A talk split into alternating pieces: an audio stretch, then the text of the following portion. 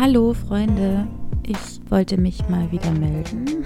Bei mir ist es immer ein ähm, nicht so gutes Zeichen, wenn ich mich so lange nicht melde, weil das meistens bedeutet, dass ich ziemlich viel mit mir selber ausmache gerade und ich irgendwie nicht noch nicht so weit bin.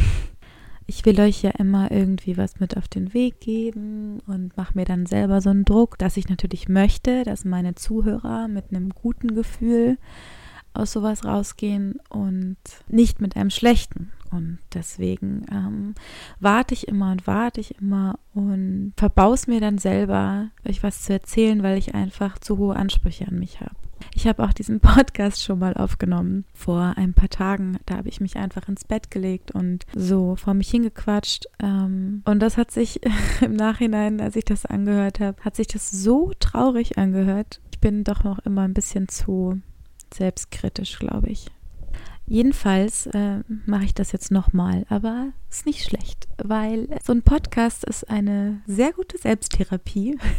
ich kann es jedem empfehlen, weil man einfach über das spricht, was in einem vorgeht und äh, das ist ja immer was Positives. Ne? Also es geht ja ganz oft, wenn man sich, wenn man sich einfach nur mit jemandem trifft, um über die Dinge zu reden, die einen beschäftigen, dann fühlt man sich danach oft besser auch wenn man jetzt nicht sofort ähm, eine Lösung dafür hat. Und deswegen dachte ich mir, komm Angela, setz dich einfach nochmal hin und nimm es nochmal auf und vielleicht ähm, kommen dann wieder irgendwelche neuen Erkenntnisse dabei raus. Ich würde euch gern einfach mal erzählen, was bei mir so passiert ist in den letzten Wochen, was mich runtergezogen hat und auch wie ich jetzt wie ich versucht habe, damit umzugehen und was ich daraus wieder gelernt habe oder was ich sagen wir lieber, was ich glaube, dass ich daraus lernen soll, aber es ist noch nicht so ganz bei mir angekommen. Ich hoffe, ihr versteht, was ich meine. Also bei mir ist es so, ich weiß relativ oft schon, was der Sinn dahinter ist, ähm, aber ich will es mir noch nicht so ganz eingestehen. Naja. Ähm, vor ungefähr vier Wochen wurde ich getrennt. ich weiß nicht, wie ich es richtig sagen soll. Ähm, wir haben uns getrennt, er sich, ich, also irgendwie alles zusammen. Das ähm, war eine sehr schwierige Trennung, weil ähm, es nichts damit zu tun hatte, dass keine Gefühle mehr da wären, sondern eher andersrum. Und ich musste mich noch nie in meinem Leben von jemandem lösen, den ich so, den ich noch so sehr geliebt habe. Und ähm, deswegen war das dementsprechend heftig für mich. Genau, das ist jetzt vier Wochen her. Und ich habe in meinem Leben schon sehr oft sehr schmerzlich erfahren, was passiert, wenn ich äh, versuche, Dinge zu verdrängen. Also was, ähm, was passiert, wenn ich versuche, etwas wegzudrücken. Bisher war es eigentlich immer so, dass alles, was ich versucht habe, von mir wegzuschieben, dass es nie weggegangen ist. Man kann natürlich Dinge vergessen. Das klappt ganz gut, wenn man sie lang genug wegdrückt. Aber ich glaube, dass man dadurch Verletzungen niemals wirklich heilen kann, beziehungsweise wenn dich etwas verletzt und du es wegdrückst und du es so lange wegdrückst, bis du es vergisst, dann hatte diese Verletzung keinen Sinn, weil du nichts daraus gelernt hast. Und vor allem hatte ich immer das Gefühl, dass alles, was ich verdrängt habe, irgendwann zu irgendeinem Zeitpunkt sei es dann mit einem nächsten Partner etc., wieder auf mich zurückgefallen ist und das dann in doppelter und dreifacher Menge, weil das, wie gesagt, irgendwie nie angeschaut worden ist. Deswegen dachte ich mir nach dieser Trennung, ähm, ich möchte nicht verdrängen, ich möchte, ich möchte damit klarkommen, ich möchte mich damit beschäftigen, ich möchte jetzt nicht rausgehen und das Wochenende lang feiern und versuchen, mich irgendwie zu betäuben, sondern mich hinsetzen und fühlen das klappt eine Zeit lang ganz gut, beziehungsweise ich habe das, ich das versucht. Äh, ich habe es wirklich versucht. Ich habe mir Zeit für mich genommen, äh, Momente, in denen ich ganz still war, nur um zu gucken, wie es mir geht und was ich fühle und habe versucht, alles rauszulassen, was ich fühle, gerade die negativen Gefühle. Ich habe sehr viel geweint und war sehr oft sehr verzweifelt und irgendwann kam ich dann aber an einen Punkt, wo ich mir gesagt habe, ähm, mir reicht's jetzt. Ich habe jetzt keinen keinen Bock mehr drauf. Äh, ich will jetzt, ich will mich jetzt schon ein bisschen ablenken. ähm, und ich glaube, dass es im Prinzip ja auch in Ordnung ist. Man soll jetzt nicht, äh, wenn es einem schlecht geht, sich tagelang in sein Zimmer verkriechen und sich nur damit beschäftigen. Man soll ja auch rausgehen und darüber sprechen und so. Aber ähm, ich war dann so ein bisschen frustriert und ich war sauer. Ich war sauer darüber, dass, dass ich es nicht kann, dass ich nicht verdrängen kann, ohne dass es irgendwie auf mich zurückfällt. Und aus dieser Wut heraus dachte ich mir dann, äh, komm jetzt, du kannst jetzt auch mal eine Woche ein bisschen Pause machen von all deinen schlechten Gefühlen und einfach viel arbeiten und dich immer mit Menschen umgeben und mal rausgehen und auch mal feiern gehen und so. Und ähm, das ging dann genau ähm, vier Tage gut oder so. Ah, es ist so schrecklich. Ähm, bis zu diesem Tag äh, von meinem Unfall. Und das war, ähm, ich glaube, so der dritte Tag in Folge, an dem ich mich krass in die Arbeit gestürzt habe, in dem ich mich äh, Tag und Nacht mit anderen Sachen beschäftigt habe. Ich habe einfach war ewig lang am Computer gehangen oder am Handy und habe ständig irgendwelche Serien geguckt und so. Ich war so raus. Also für mich ist das so ein, ähm, ich lenke mich nur ab, weil ich, wenn ich nicht still sein kann, zumindest nicht wenigstens für eine Zeit lang, dann, ähm, dann heißt es ja was. Und das hatte dann zur Folge, dass ich wie immer sehr, sehr unaufmerksam werde. Also wenn ich nicht, wenn ich nicht ruhig bin, sondern sehr hektisch, ähm, das heißt, mein Kopf die ganze Zeit mit irgendwelchen Dingen bespiele im Hintergrund, die er eigentlich gar nicht braucht. Also wenn ich nie ruhig bin, wenn ich nie mal eine Sache machen kann, ohne dass im Hintergrund irgendjemand plappert. Ich meine, das kennen bestimmt viele von euch, dass ich dann sehr unaufmerksam werde. Und bei mir ist es halt sehr extrem. Ich bin ähm, allgemein ein sehr schusseliger Mensch. Ich lasse dann sau oft Sachen fallen und oder fall selber hin. Und äh, an diesem Tag, am Donnerstag, eine Woche nach der Trennung, war es halt besonders extrem. Wir haben das komplette Lager bei mir in der Arbeit umgeräumt. Hab ich mich, ich habe mich quasi freiwillig dazu gemeldet, weil ich mir dachte, geil, okay, klar, ganzen Tag Lager arbeiten, körperliche Arbeit, auch nicht schlecht, was Anstrengendes machen, gute Ablenkung. Ähm, naja, und ich war halt dann so unaufmerksam, dass ich dann, als ich ähm, was ganz oben ins Regal räumen musste, auf der Leiter stand und halt von der Leiter gefallen bin und ähm, auf meinem Fuß aufgekommen bin und es ordentlich geratscht hat und ich erstmal vor Schmerzen mich nicht bewegen konnte. Also ich, ähm, ich kann mich nicht erinnern, dass ich in meinem Leben schon jemals solche Schmerzen hatte, ehrlich gesagt. Ich wurde dann ins Krankenhaus gefahren und als ich dann im Krankenhaus da lag, auf dieser Liege, in diesem super sterilen Raum, kam mir das erste Mal der Gedanke, so, fuck, scheiße, das ist jetzt richtig scheiße. da dämmerte mir erst zum ersten Mal, was jetzt gerade passiert ist und was das bedeutet. Ähm, ich wusste, dass ich, ich habe sofort gefühlt, dass dieser Fuß sehr kaputt ist und dass es eine sehr langwierige Sache sein wird. Ähm, ich wusste nicht, was passiert, ob mich, mich operiert werden muss oder sonst irgendwas. Es hat sich einfach nur schlimm angefühlt. Und ich, und ich wusste in dem Moment so, okay, ich werde jetzt nicht mehr arbeiten können die nächste Zeit. Ich kann auch nicht am Wochenende ausgehen. Das fesselt mich jetzt an meine Wohnung. Ähm, und das war so das erste Mal nach dieser Trennung, dass ich mich extrem einsam gefühlt habe, weil es mir einfach sehr schlecht ging und ich, ja, und ich einfach daran dachte, wie das jetzt wohl die nächsten Wochen wird, wenn ich alleine bin und mich absolut nicht mehr ablenken kann. Ähm, das nächste Gefühl war dann wieder Wut. Wut darüber, dass ich doch nicht sein kann, dass ich mal vier Tage versuche, mich abzulenken und ein bisschen unachtsam zu sein und ähm, mal vier Tage mir Ruhe gönnen will vier Tage lang halt ein bisschen verdrängen wollte. Und was passiert? Ich falle von der Leiter und werde von meinem Körper gezwungen, dass ich mich mit allem beschäftige, was in mir vor sich geht, weil ich mich einfach nicht mehr bewegen kann. Das ist ähm, etwas, was mich, was mich oft wütend macht. Und wenn ich jetzt wieder dran denke, denke ich mir wieder, oh Mann, wieso kannst du nicht äh, wie ein normaler Mensch einfach vorsichtiger sein und naja, dich trotzdem einfach ablenken können, wenn sowas ist. Aber ich weiß natürlich, so der tiefste Kern in mir drin weiß schon irgendwo, dass es gut ist, dass es schon seinen Sinn hat, weil äh, ich vielleicht aus dieser Spirale, aus dieser Verdrängungsspirale nicht mehr rausgekommen wäre und ich am Ende wieder irgendwas verdrängt hätte. Und ich mich so selber dazu zwinge, dass ich jetzt, dass das Fass einfach jetzt komplett überläuft. Nämlich nicht nur eine Trennung, sondern auch noch eine Trennung mit, du bist jetzt zu Hause und kannst dich jetzt nicht mehr aus dem Haus bewegen. Ich habe dann die nächsten Tage nach dem Unfall noch ziemlich viel Blödsinn durchgemacht. Ähm, auch im Krankenhaus selber übrigens. Also ich wurde da überhaupt nicht ernst genommen und mir wurde gesagt, ich sei nur umgeknickt und da wäre überhaupt nichts und die wollten mich ohne Krücken rauslassen bis ich dann heulend, heulend da lag und äh, total verzweifelt war und nur sagte, ich kann auf keinen Fall diesen Fuß bewegen und aufsetzen. Zu dem Zeitpunkt war dann übrigens auch schon die Alex da. Also ich war nicht mehr ganz allein. Und wie sich dann später herausstellte, ähm, war sehr viel mehr kaputt und es ist gut, dass ich auf meine Intuition gehört habe, weil wenn ich, wie die Ärzte im Krankenhaus gesagt haben, den Fuß belastet hätte, dann wäre Land unter gewesen. Ähm, es sind letztendlich beide Außenbänder gerissen, das Innenband ist gerissen und der Knöchel innen ist gebrochen.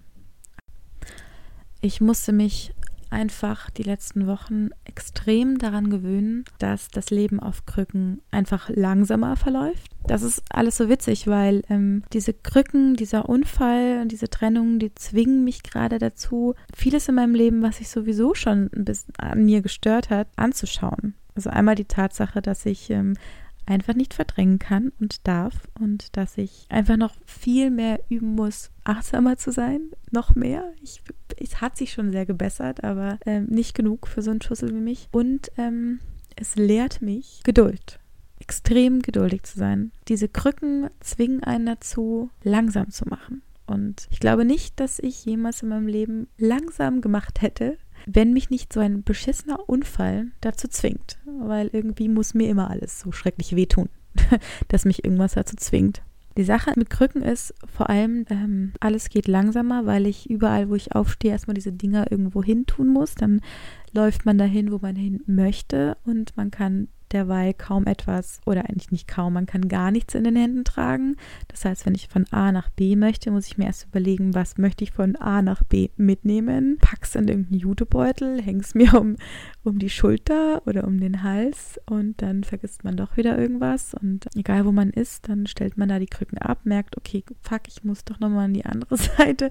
Also es ist einfach, ähm, ein Bein weniger zu haben, zwingt dich so sehr dazu, mit dem Kopf genau dort zu sein, wo du gerade bist. Weil das Gehen, was ja eigentlich was total automatisiertes ist, man läuft halt automatisch, da denkt man nicht drüber nach, äh, Schritt rechts, Schritt links, dass man sich genau auf das konzentrieren muss. Beziehungsweise, ja, es, genau, man muss sich einfach darauf konzentrieren. Ich muss die ganze Zeit daran denken, wo mein Fuß ist, dass ich ihn nicht auf dem Boden aufsetze, weil sowas nicht automatisch passiert. Und ähm, im Prinzip ist das ja, ist es ja ein krasses Achtsamkeitstraining wieder, weil ich, ja, weil ich, weil ich nur bei der Sache bin, die ich gerade mache, nämlich von A nach B kommen.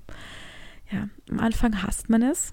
Vielleicht kann man sich das so in etwa vorstellen, wie sehr man es hasst, wenn man auf einmal für alles 30 Mal so lang braucht, wenn man für alles Hilfe braucht und wenn man ja einfach nichts mehr nebenbei tun kann. Also so banale Sachen wie draußen spazieren gehen, auf sein Handy gucken, geht nicht, weil deine Arme ersetzen deine Beine, äh, dein Bein. Ich habe das am Anfang sehr gehasst, habe mir dann aber, wie gesagt, ich hatte ja genug Zeit dazu, immer wieder überlegt, was kann ich daraus lernen. Und was ich gerade wieder daraus lerne und was ich fühle, ist, dass ich ähm, allgemein verlangsame. Ich komme so ein bisschen runter von meinem, von meinem Überdrehtsein, von meinem alles geht so schnell und mein Kopf rattert die ganze Zeit so. Ich werde einfach ruhiger und ich werde viel geduldiger als ich das erste Mal mit den Krücken im Park spazieren war, also ich, ähm, ich gehe regelmäßig spazieren, weil ich, weil ich es auch nicht einsehen möchte, dass ich so ein Schwächling bin, dass ich nicht mal ein paar Meter auf Krücken laufen kann. Deswegen trainiere ich das jetzt gerade so ein bisschen, weil ich brauche sie einfach noch ein paar Wochen wahrscheinlich. Ähm, das erste Mal, als ich spazieren war, war wirklich krass, weil so kleinsten Strecken, die auf einmal vorkommen, wie, also wären sie endlos und ähm, man ständig stehen bleiben muss. Nicht unbedingt, weil die Oberarme schwach machen, sondern weil die Handgelenke so krass wehtun und man einfach mal kurz sie ein bisschen drehen muss, dass sie nicht total verkrampfen. Und ich habe es gehasst am Anfang. Ich habe mich über jeden Schritt aufgeregt. Warum ist das denn alles so anstrengend? Wieso geht es dann alles so langsam? Bis man irgendwann kapiert, dass es nun mal so ist. Ich kann nichts dran ändern. Also reduziere ich meine Gehgeschwindigkeit und schaue geradeaus und komme einfach sehr langsam voran. Das ist, ihr müsst es mal, ihr müsst es unbedingt mal ausprobieren. So eine Strecke von 50 Metern oder so. Normal laufen und dann sich selber dazu zwingen, dass du jeden Schritt halb so langsam machst wie der anderen. Also du machst nichts anderes außer extrem langsam sein. Und dann mal schauen, was im Kopf, was so im Kopf vorgeht. Dieses, ach, muss es jetzt sein? Ach, es ergibt doch gar keinen Sinn, ich kann doch jetzt auch schneller machen. Ja, ich habe das heute an der Supermarktkasse wieder gemerkt. Ich war mit meiner Mutter im Supermarkt, im Edeka und habe mir ein paar Sachen gekauft. Ich stand so da mit meinen Krücken und äh, wir standen an und es waren, naja, so sechs, sieben Leute vor mir. Das reicht ja schon, dass in vielen Läden dann die zweite Kasse geöffnet wird. Und es war mir einfach so egal. Das ist etwas, was ich nur aus Hawaii kenne. Es gibt diese, ähm, die Hawaiian Time, was so viel besagt, dass ähm, auf Hawaii die Uhren einfach langsamer laufen. Und das ist wirklich so. Gerade auf Hawaii war es an der Kasse immer besonders krass, weil die Kassiererin, die unterhält sich halt mit dir auch, auch gerne mal zehn Minuten. Das egal, ob jemand dahinter steht, weil es ja nett.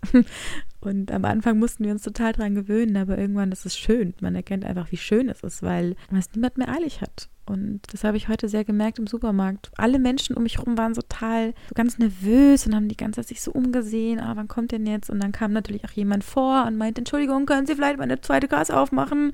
Und der Herr in der Kasse sagt so, es geht leider nicht, der Pfandautomat ist gerade kaputt, der Kollege ist da und die Leute dann so. und ich dachte mir so, naja, da ist man halt, braucht mal zehn Minuten. Es ist so ein, geduldig sein zu können, ist wahnsinnig schön, weil es ja auch im Prinzip nur heißt, dass du mit dir selber so ein bisschen im Reinen bist Versteht ihr das? Weil ähm, wenn man nicht mal zehn Minuten auf etwas warten kann, ohne dass es einen aufregt, dann heißt es ja, dass, dass man nicht mal zehn Minuten lang mit sich selber in Ruhe sein kann. Ich glaube, das wäre ein Thema, ähm, worüber ich wieder einen ganzen Podcast machen könnte. Vielleicht mache ich das mal, falls euch das interessiert. Ich hoffe, ihr versteht es jetzt nicht falsch. Ich habe übrigens heute eine Podcast-Kritik bekommen von einem Freund, der sagte, ich soll mich nicht so oft entschuldigen und, und erklären in meinen Podcasts. Aber ähm, mir ist irgendwie immer sehr wichtig, dass man nichts von dem, was ich sage, falsch versteht. Ähm, wo war ich jetzt stehen geblieben? Ja, geduldig sein. Ich habe einfach gelernt, geduldig zu sein und ich bin ruhiger geworden, sehr viel ruhiger. Und ich habe jetzt nach, ähm, nach diesen drei Wochen, die ich die Verletzung habe, auch einfach akzeptiert, dass ich nicht morgen wieder gehen können werde. Es wird sich noch sehr, sehr lang ziehen, weil ich mittlerweile auch ähm, überhaupt keine Muskeln mehr im Fuß habe, weil ich auch gar nicht mehr. Der Fuß hat quasi irgendwie auch vergessen, wie das mit dem Abrollen funktioniert. Das sind so Sachen, die man dann einfach neu lernen muss. Total verrückt. Aber es ist nun mal so. Und mich schränkt es jetzt aber auch nicht mehr ein. Ich habe immer noch Krücken, ich kann immer noch den Fuß nicht belasten, aber ich gehe trotzdem einkaufen oder ähm, ich hole mir jemanden zu Hilfe. Ich putze auch meine Wohnung, sogar auf einem Bein. Ich saug sie auch.